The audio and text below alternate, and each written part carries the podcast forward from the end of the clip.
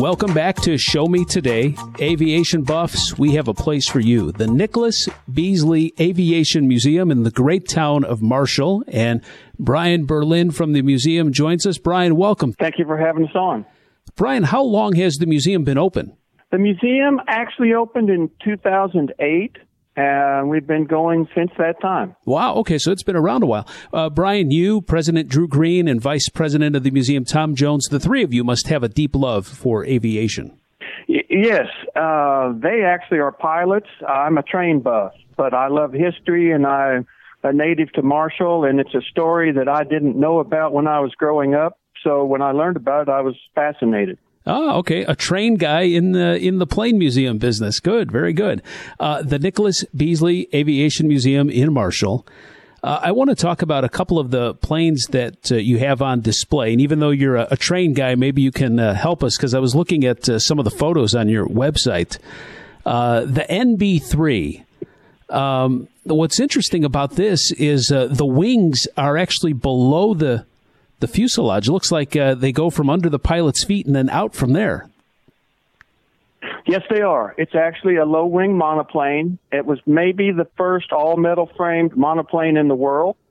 It was designed by an English uh, aviation uh, engineer who was named Walter H. Barling.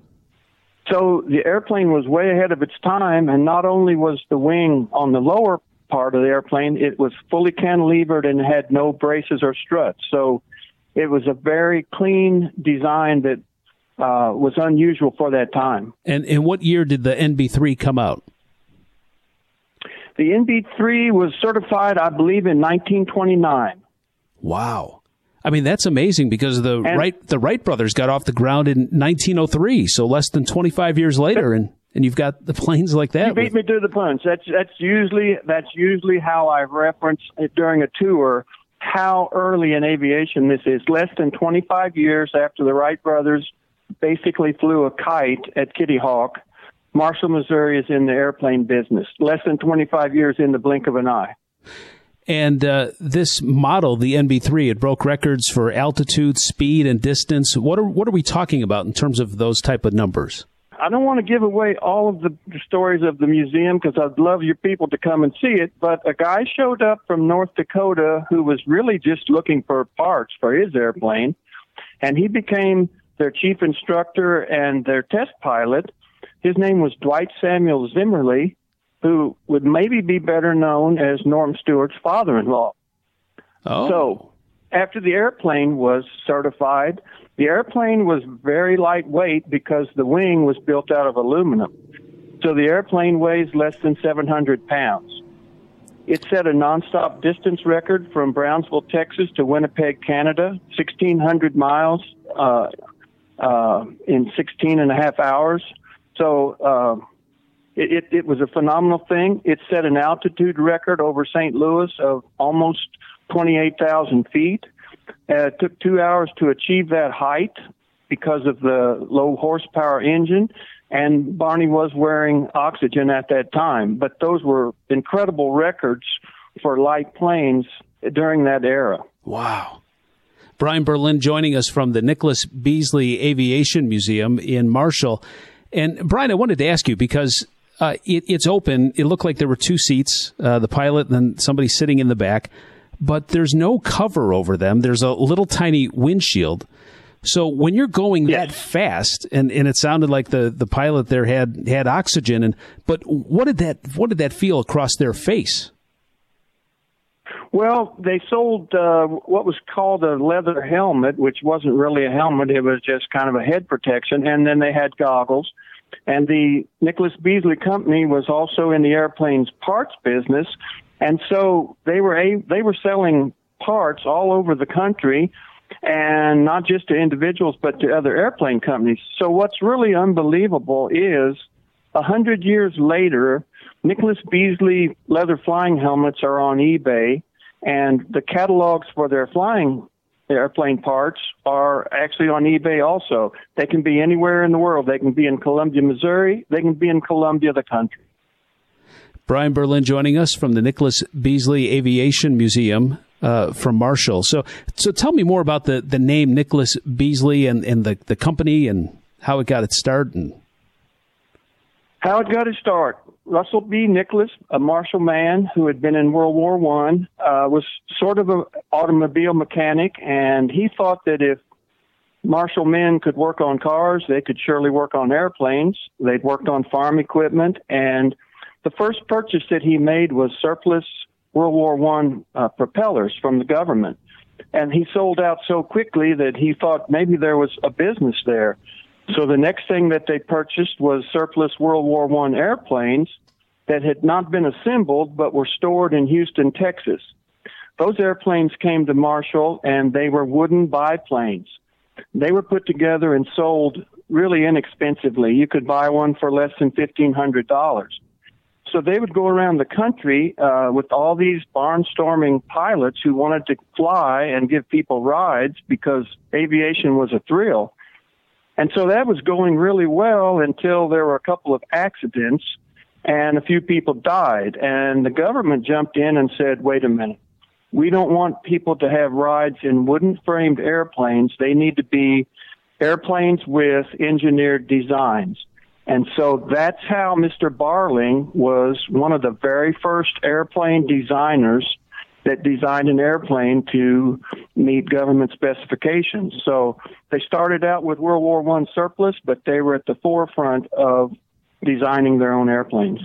Brian, I, I want to talk about the Flying Flea. Uh, you have an airplane on display. Now, this was built after the NB3. Now, the NB3 was so far ahead of its time, but the Flying Flea, eh, Brian, listen, I wouldn't trust this thing on the ground, let alone in the air. I mean, this looks like a carnival ride.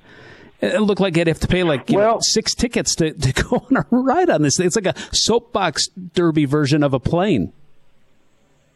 When we started meeting, uh, the actual idea for the museum was launched in 2002. The NB3 that we have, out of over a hundred that were built, we we believe it is the only complete example that has survived. It had been owned by a, a man in uh, Oklahoma for 50 years and he had fabricated all the pieces that were missing because the airplane company went out of business during the Depression. So during the Depression, people couldn't afford the NB3 for $3,600. So they actually designed an airplane after that, the NB8, for $2,000, and they were able to sell 58 more airplanes before they stopped. But what we learned when we were building in the museum and had ideas floating around that other airplanes were also built in Marshall, which included the Flying Flea. The Flying Flea was a home built airplane built from scratch by a Marshall man who was a nephew of Mr. Beazley. And he bought a book from a man from France that's the directions of how to build it. So Jake Van Dyke followed the directions and built his own airplane right here in Marshall with Nicholas Beazley parts. And it is more like a hang glider. You're right. It looks kind of unusual compared to the other airplanes. But the man who wrote the book thought if you could nail two boards together, you could build your own airplane, and that would allow almost anyone in the world to fly an airplane. Well, Jake qualified, and he built the Flea here in town. Uh, if you get an opportunity, you need to go to the Nicholas Beazley Aviation Museum in Marshall. Uh, and let me give you the website, nicholasbeazley.org. Look it up. And what are your hours? When can people come in and see you? We serve tours from uh, 10 to 4 on Tuesday through Saturday or by appointment if there's special requests or special needs to arrange tours. Other, We give guided tours because we feel it is a real story about real people and instead of just looking at our stuff and coming out and saying nice stuff and going home, we really want to tell you the story of what was happening in Marshall. And uh, it makes it a lot, more personal and uh, a whole lot more unique.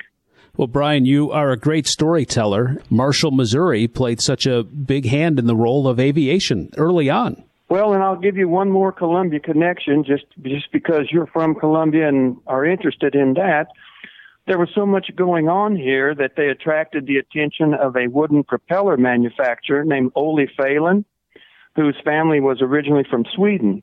Ole Fahlin, uh, after Nicholas Beazley closed, came to Columbia, Missouri, and worked out of the Adkins building and built World War II propellers for the government as well as civilian propellers in Columbia before he moved on finally to California.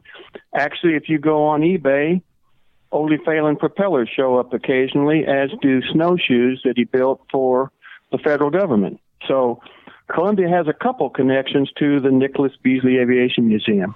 Brian Berlin from the Nicholas Beazley Aviation Museum in Marshall. Thank you so much for the stories, and uh, I'm sure people will uh, want to come out and uh, take one of your tours and uh, and learn more. We'd be glad to tell the story. Yeah. All right. Well, thank you. Uh, this is Show Me Today, the voice of Missouri.